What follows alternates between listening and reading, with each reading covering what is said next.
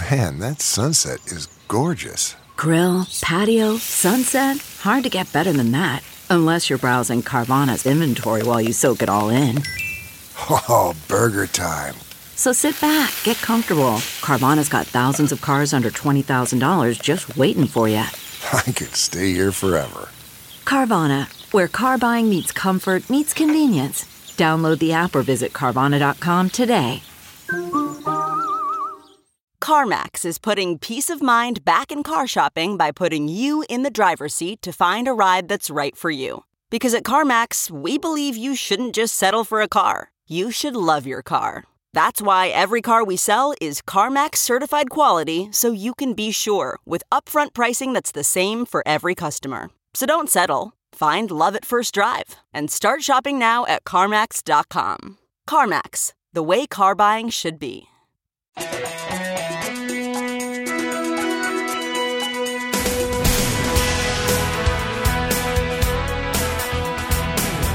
Welcome to Hollywood and Levine. I am Ken Levine, your podcast host.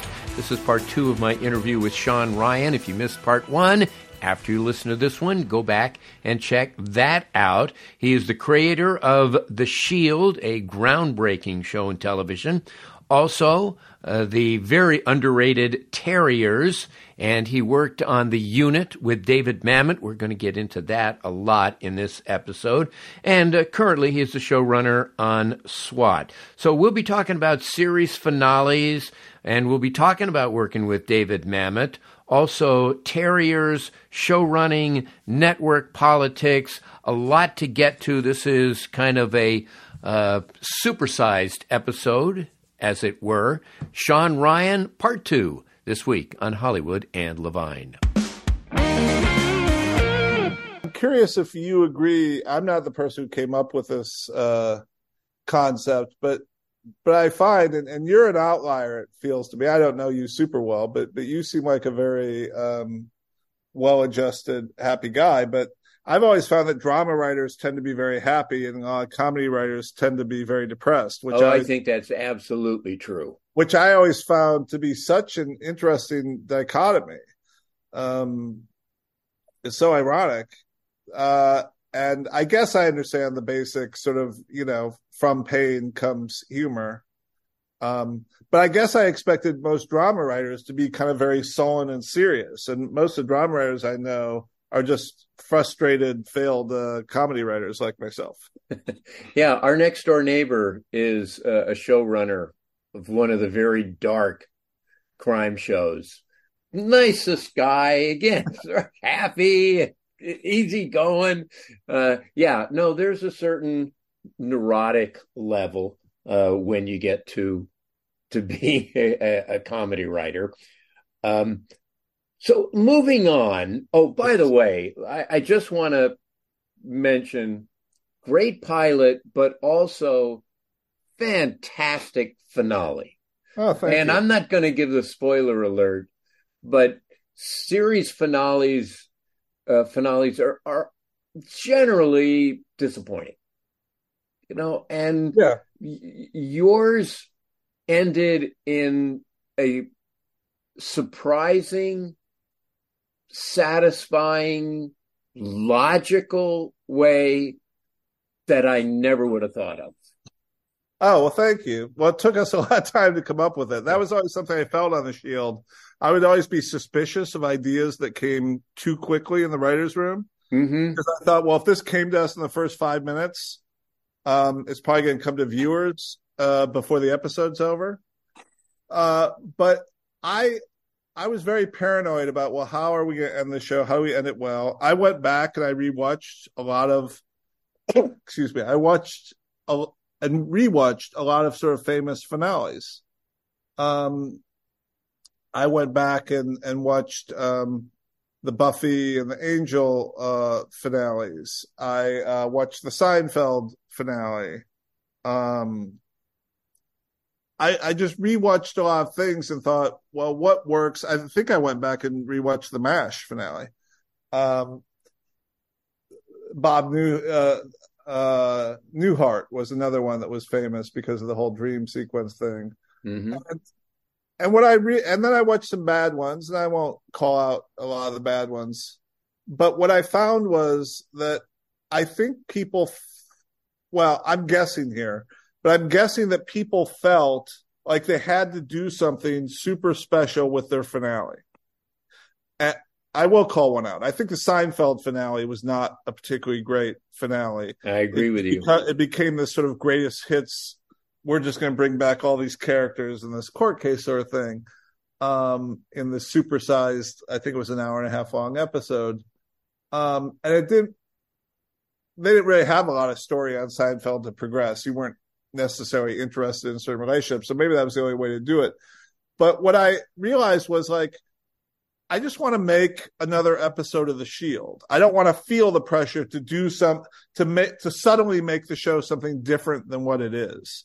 And so once I decided that, it was like, okay, well, where is this story in our season seven leading us to? What are the big moments that we want to hit? Like we hit in any episode. And the only difference is that now we can end things because there doesn't, there's not going to be a next episode that has to pick us up where we left off.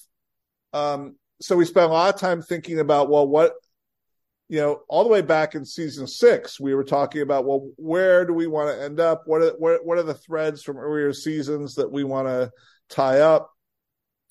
And and so i give a lot of credit to the other writers in the writers room with me and and um and i do think that finale turned out um pretty well and i love that we were able to sort of you know do it in a way that that that the very first episode mattered to to to what happens in the finale episode. Um and yeah, I'm really proud of it. In fact, I'm I'm actually sitting right now in the space. This is our sort of guest house, and uh, I'm looking at the desk that I wrote that finale episode on.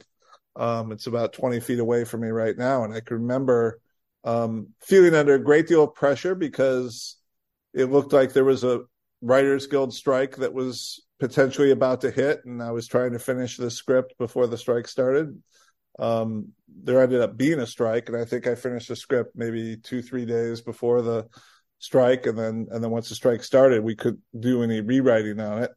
Um, and then I didn't go, you know, I, I was on strike, so I didn't go to set to oversee it the way I normally would have. And, um, and I was fortunate that you know that the actors kind of embraced that okay well this is the script and they're on strike and you know we're not going to change things and um yeah it, it, i don't know what to say it, it, it turned out well but we did a lot of hard work to sort of make it logical to make it like oh you know um this this is this is what's going to happen to these characters. I give a lot of credit to John Landgraf, who was then and still is the the head of FX um, he came in, I think, between seasons two and three of The Shield. So The Shield started outside his presence, but he became um, a huge uh, fan and defender of the show. And he and I would engage in long conversations between seasons, you know, about what we had learned of the show. And and he's just one of the most erudite executives uh, that I've ever worked with. And and he started to get me to think of the Shield in Shakespearean terms. I don't mm-hmm. think I would. I don't think I would have had the the ego or the chutzpah on my own to do that. you know, because Shakespeare Shakespeare, and and I'm just making this little show on FX. But but he got me starting to think about um, the tragedies of Shakespeare, about the Macbeths and the King Lears, um, and how um, people's flaws eventually morph into these sort of great tragedies. And and i felt unleashed and freed to sort of think in those big dramatic shakespearean terms. And so again you know for those people who are watching this podcast and have never seen the shield and maybe want to go check it out it's it's on hulu by on the way hulu i won't give away too much other than to say um you know that we looked at our characters' flaws and we looked at at, at ways that um, inevitably those flaws could bring them down. Okay. Moving on from the shields, that's only one part of your long career. I want to talk a little bit about the unit and working with David Mamet. What was that like? Well, that was surreal because uh, you know, I'd started writing plays, and so I was really interested in playwrights in college. And the two that I was just obsessed with were Tom Stoppard and David Mamet. And uh, I acted um, in a couple of Mamet plays in college.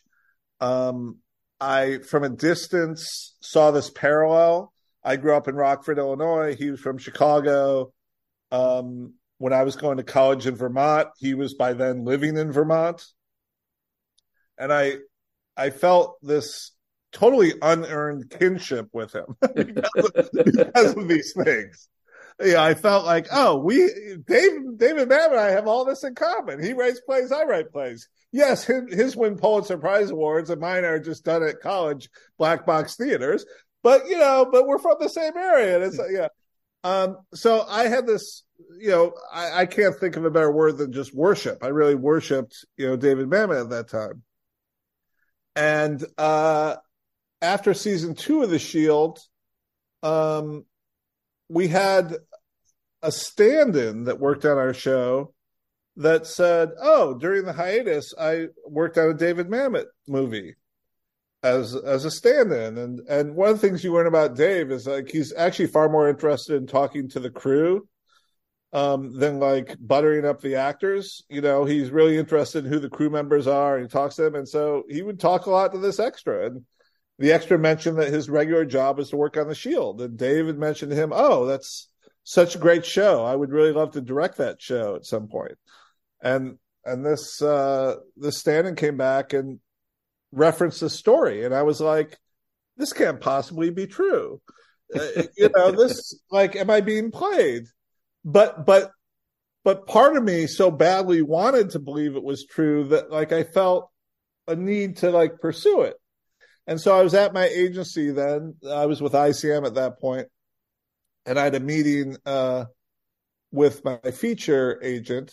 Didn't do a lot in features, but did enough that I had a feature agent. And at the end of the meeting, I was like, "Oh, do you do you know what agency represents David Mamet?" He's a, he's like, "Well, we do here at ICM." And I said, Oh, because I heard this story that, you know, I don't want to like appear foolish because it probably isn't true, but I heard from a stand-in that uh, that he might be interested in directing the Shield, and if so, I'd be really interested in talking about that. He's like, okay, well, I know his agent, I'll talk to him, and and I'll let you know. and literally, I was in my car hadn't even gotten home yet when I get the call from him saying, "Oh yeah, I talked to his agent and he talked to Dave, and yeah, that's true. He he'd be interested in directing the show." And so it started this thing where like, okay, um, let's make a deal. And oh, David Mamet's agreed to come. He's doing an episode, and and I was like, um, I just kept expecting that the last minute he was going to pull out. I did speak to him once on the phone. Um, and he seemed, you know, enthusiastic and like, okay, but I just expected he will not show up. And what's our plan when two days before prep begins and he pulls out? Is is Scott Brazil, our producer director? Is he going to step in? What you know? How are we going to do this when it doesn't work out? And then Monday morning at ten o'clock, he's there, and I'm just like, oh my god! And and and he did such a great job for us. I think he really enjoyed the speed of the TV process. How long would it take you to film an episode? seven days. Okay. Seven business days, usually 57 to 60 page scripts. Mm. Um, and various locations. I mean, we shot so fast. Um, and I think he appreciated the immediacy of it. Um, so it was, it was a great experience for us. He seemed to have a good experience. And then at the end of that process, like a couple months had passed, and I get a call from him saying, um, you know, hey, do you want to have lunch? Um, you know, I'm finishing post on my movie. Um, but there's a guy I'd like you to meet. Um, and I said, sure, yeah, yeah. David Mamet's calling me to have lunch. Oh my God, yeah. and so I went there and um and he was interested. You know, he had made this movie Spartan, and in the doing of that, um, he had read this book by Eric Haney, who is one of the founding members of Delta Force, about what it was like to be in Delta Force. Um, and I met Eric. Um, and David was like, you know, I, I want to do a TV show about this, but I don't know, I don't really know about how to go about, you know, selling a TV show. I know plays and movies, but um, would you be interested in doing this with us? And I was like, well, let me read the book. But in the back of my mind, I'm like, the book could be awful, and I'm still going to want to do it. you know, the book tended, the book was actually pretty fantastic, and um, and so we were like, yeah, let's go do it. And so it was so interesting because you know the Shield had this reputation for being this dirty, nasty, R-rated show. David Mamet had this reputation for, you know, writing these kind of toxic male, uh, nasty sort of plays and stuff. And we were going out trying to sell a network show. Um, and, uh, you know, we had a lot of interest and CBS, you know, bought it in the room.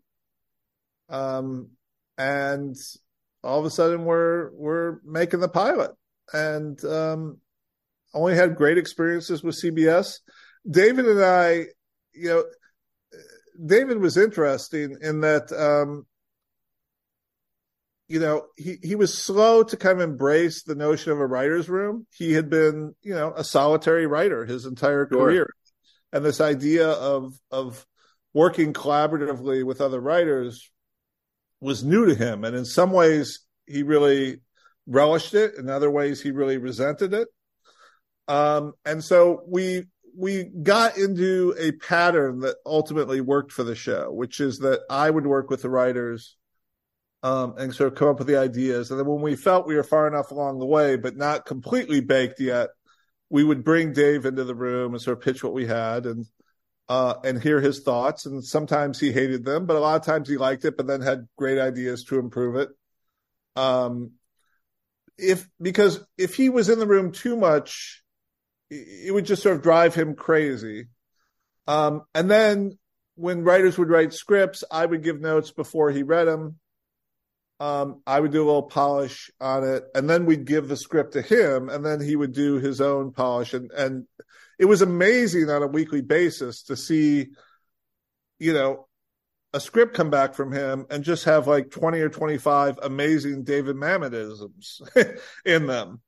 Um, but he would still get frustrated, you know, if a script if a script wasn't um, you know, exactly what he anticipated it to be or wanted it to be. And and finally I had to say to him, I said, Dave, I said, do you want to live in a world where there are dozens of writers who can write the ex- exact script you would write? Or do you enjoy the fact that you are well regarded and well paid because you are so unique as a writer? He's like, yeah, okay, I, I get what you're saying. I, don't be so tough on the writers. They're doing the best they can. They're not going to be able to write it exactly as you would write it. It's it's our job to take what where they get and then and then you to put your personal spin. And I think once I said that to him, I, I think he adjusted his view a little bit. So so he would he would be someone that we would um, bring in at all the important sort of choke points of an episode, concept, story breaking, script, and and he would give the sort of final most important feedback. Um, and I love the fact that that you know I was a person that was able to partner with him to bring David Mamet to TV. Uh, and I think I believe, you know, MASH obviously was a war show during the time of war, but but famously they, you know, transported that. You guys transported that to the Korean War while we were fighting the Vietnam War. I do believe that the unit was the first show that was sort of actively portraying a war that we were Currently in, yeah. in. I, I'm not aware. You know, there were there were shows that took on Vietnam, tour of duty that took on after the fact. Um, but but we addressed some really important issues and asked some really important questions about a very complicated time in our nation's history where we were engaged in a war based on facts that turned out to be incorrect. Um, and really, we were able to do that because we focused on um, what these kinds of wars asked of our soldiers and their families. And so I'm extraordinarily proud of that show. It, that show got disrupted a little bit during the strike of 2007, 2008. Um, I think that show should have gone on longer. We were the victim after our fourth season of some internal politics. We, you know, our show got canceled while, um, while CBS, you know, favored a show that they had ownership in. Um, and uh, it's too bad because I think there were still more stories to tell. But but we made 66 episodes, and I think there are a lot of really great episodes um, within it. And and we brought David Mamet to television, and I'm really proud of that. Was he a big right wing guy then? Uh, no, Dave. And I, listen, I'm not even sure. You know, the public persona of Dave and, and who he really is can be different. Um, so I'm not even sure that even now I describe him as a big right wing guy. Certainly, uh, his views um, have tended uh, to be viewed in Hollywood as as, as very conservative. Um, I think he was undergoing a change during the time that I was working with him um, in terms of how he viewed the world. Um, but I never had like long extended political um, talks with him. He was a guy who um, very much, uh, uh, as a Jew, cared about Israel, um, and I think the way that um, I think the way that he viewed things going to Israel um, affected his political views, um, and um, you know.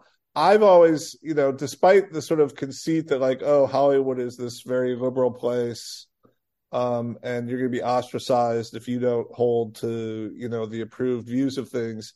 I never found that.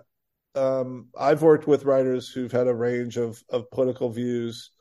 Um, my attitude is is can you do the job on the show? Um, but I but I saw Dave change a little bit during the four years we made the Shield, and and and he took the, you know, he took the path that he wanted to take on that. Um, you know, I don't see him or hear him nearly as much, uh, hear from him nearly as much as when we worked on, on the Shield, but um, um, he has a new play that I'm going to go see. I think in five days. I think I'm going Saturday um, to see his new play in Venice. So, uh, so we'll see what that play has to say.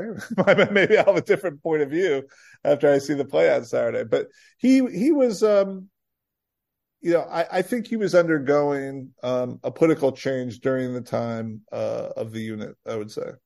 Well, I want to move on now to one of my favorite shows. Happened to be one of yours, Terriers.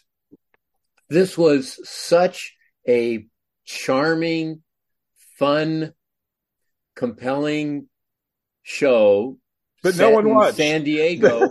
and no one but you and I watched. I know, I know, and it's just like, how how are you missing this, people? This was truly an undiscovered gem, and you only did like what thirteen of them. Yeah, we did one season. Uh, it was pretty clear early on that that we did not find an audience, and fortunately, we had filmed all 13 episodes before. I don't know why. I well, I honestly don't know what you could have done better. It, I think. Listen, sometimes there are good shows that people just aren't interested in watching. Sometimes there are bad shows that people love to watch. So I don't want to like make excuses or somehow say it's the audience's fault and not mine because it's my job to write you know, um, this is a business and it's my show to to write and make shows that, that people are interested in watching. I blame everybody. There for mine, I just I blame everybody. I think the charms of that show um were subtler than most shows and it was the beginning of well there's a lot of things on TV all of a sudden and what's the noisy thing that's going to make me attracted to this show. I think if this was, I think if that show had come along three, four, five years later and had been a Netflix show that people could have discovered on their own time, mm-hmm. I think maybe it would have had a shot. Um, it, it was a few years too early. And then again, maybe would have we would have made it four years later for Netflix, and no one still would have watched it. Again, I don't want to make excuses or, or blame anyone.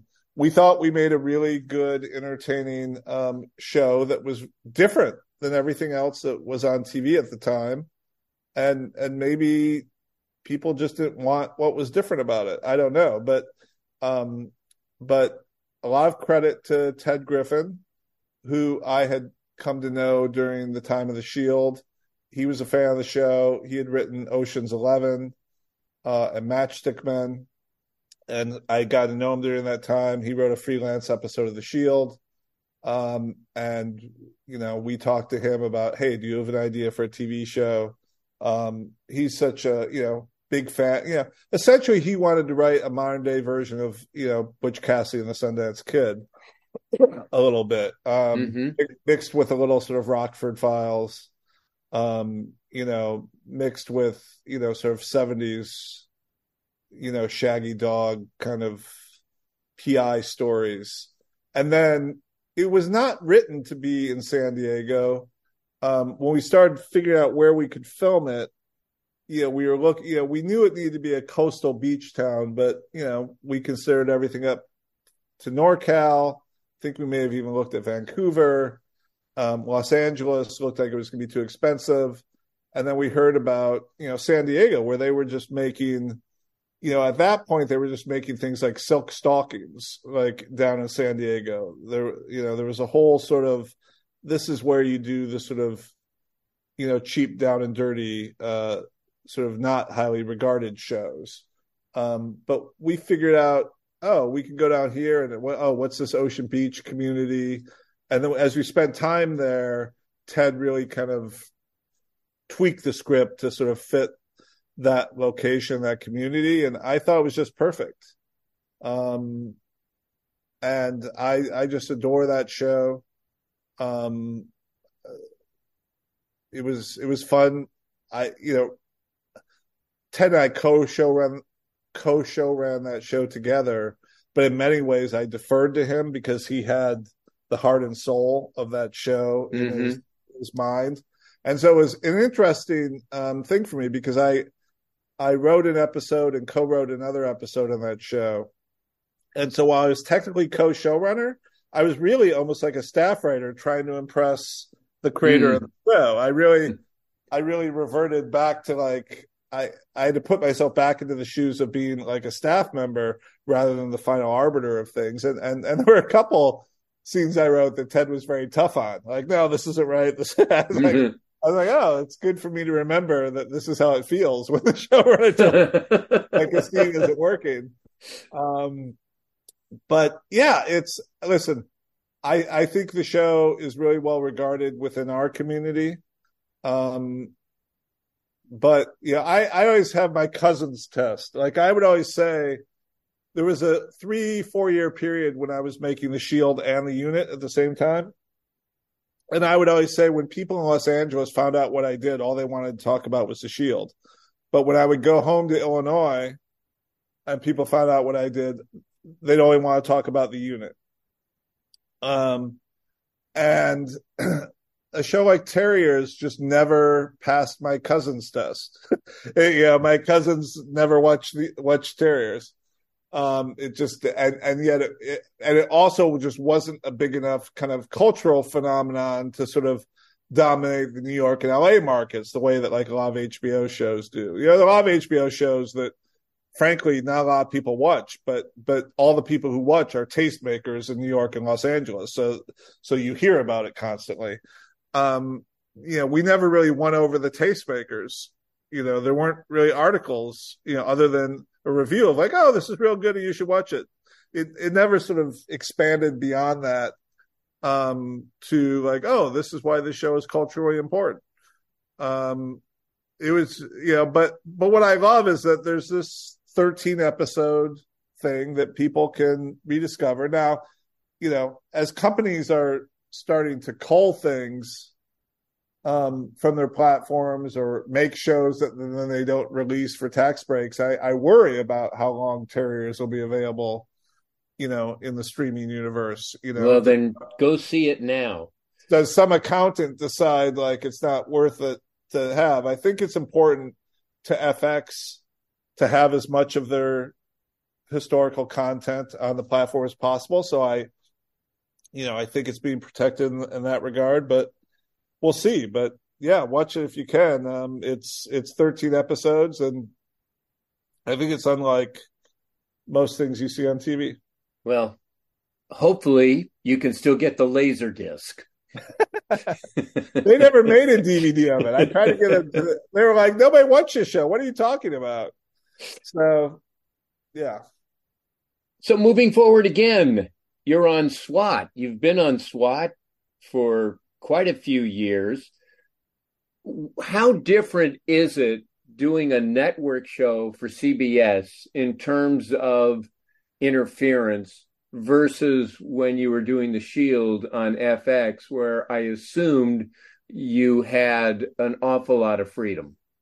I had an awful lot of freedom uh, at FX, and I was very pleasantly surprised. I've said this. I've done two shows for CBS now. I did the unit, and I have done SWAT, and I have had just as much freedom at CBS as I did at FX, which people find strange. Now you have to know what show you're making and for what network.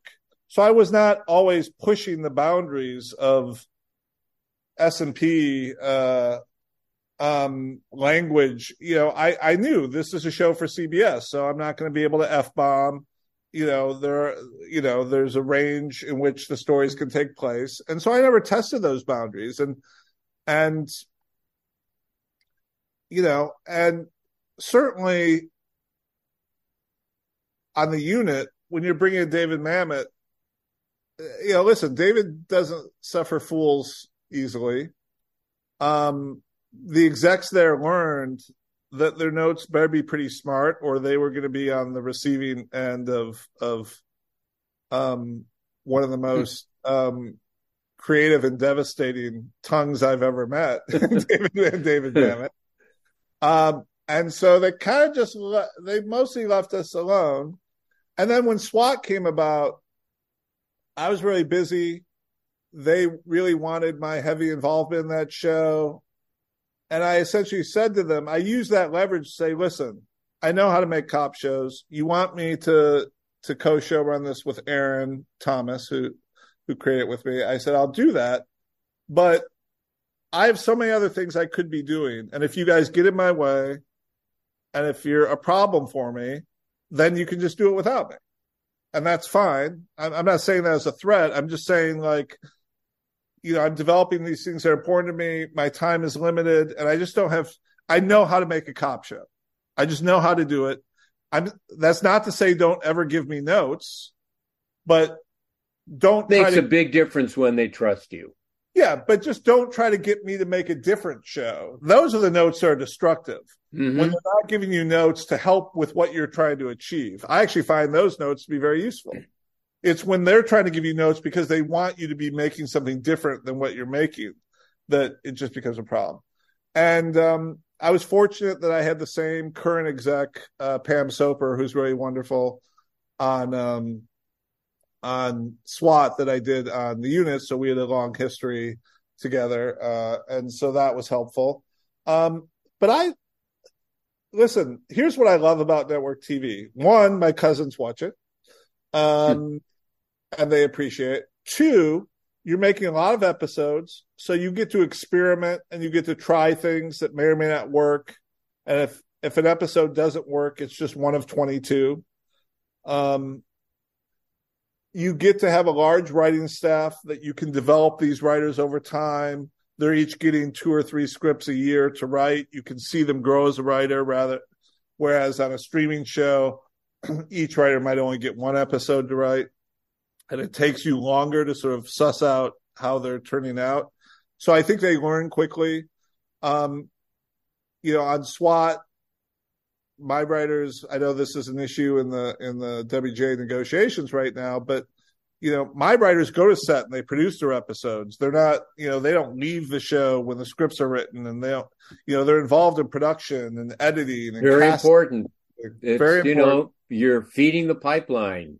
You know, they Yeah. need that mentorship. So if you see a writer that has SWAT in the writing credits, you you can assume that that writer knows how to produce their episodes, and you can assume that that writer punches above their um, the weight of their titles. So we have staff writers who have great experience producing their episodes of TV, whereas there are other shows that have co-EPs that have never been on set. So I love all that about network TV, and um, and CBS pre-strike is was a great partner to work with, um, and hopefully post-strike will be as well.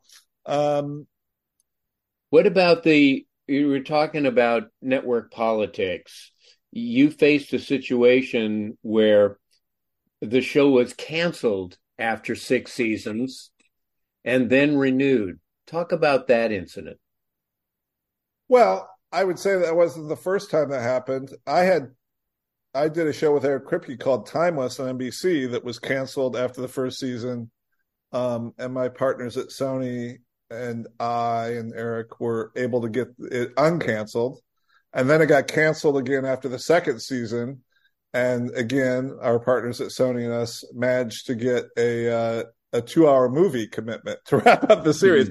So so we resurrected Timeless twice. Um, listen, the SWAT thing, I think, just got SWAT should never have been canceled in the first place. Um, those decisions were happening just before and after uh, this current strike started, um, which led to a lack of communication, understandably, because when I'm on strike, I'm on strike. And I'm not sort of dealing with the network and studio people. Um, but it, it, you know, the reality is back in the days of Cheers, it was a pretty simple, although I guess Cheers is an outlier because Cheers famously was like last in in the ratings of the first season and and you know survived because uh, it was perceived to be of such high quality and you guys were you know winning Emmys and everything. Um, but back then it was pretty simple what should get picked up and what should get canceled. Nowadays, it's a far more complicated formula that has to do with ownership, profits, the cost of the show, all these things go into it.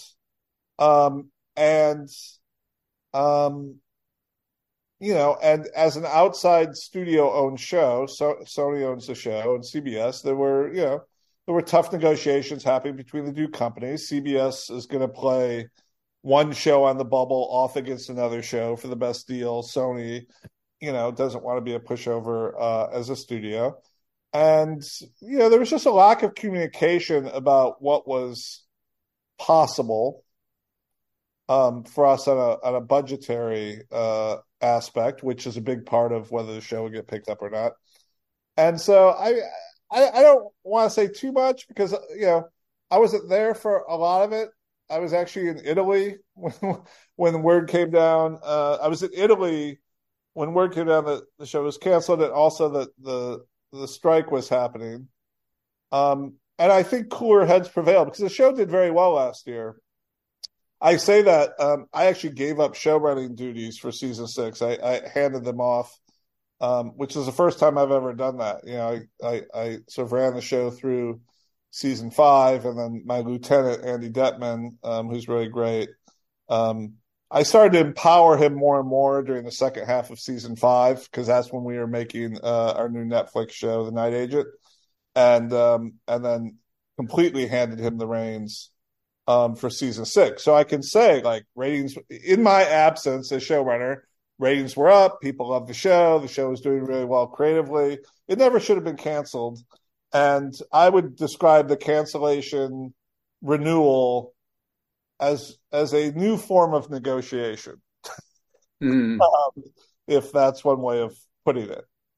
Um, so it was just all about economics and uh, and finding the right deal that could work for CBS and for Sony, and and and the show never should have been canceled, and and ultimately it wasn't canceled. And Great. so, Well, you have done such great work.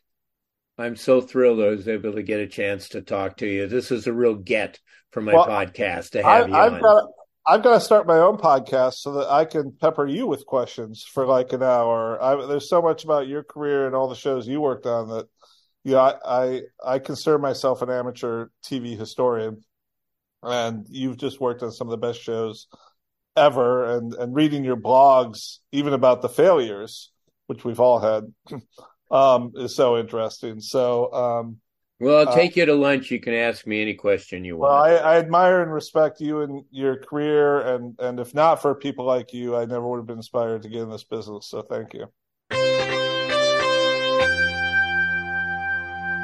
Wow, I'm proud to know me. Okay, that's Shawn Ryan. And if you haven't seen The Shield, do see The Shield. And I'm not sure, I think Terriers is showing on one of the streaming services. And if you haven't seen it, you're not really familiar with it, treat yourself. It is a, a good series. You're going to watch it and you're going to go, why wasn't this a hit? This is great. Anyway, our thanks as always to Adam and Susie Meister Butler, to Howard Hoffman, to John Wolford, Bruce and Jason Miller. My email address, should you wish to get in touch with me, is hollywoodlevine at outlook.com.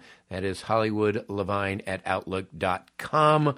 I'm also on Instagram, Hollywood and Levine. Next week, well, we take a big turn. We're going to be talking about broadcasting. Uh, a a Hall of Fame broadcaster is going to be with me next week. How's that for a tease? Anyway, we will see you then. Thank you so much for listening to Hollywood and Levine.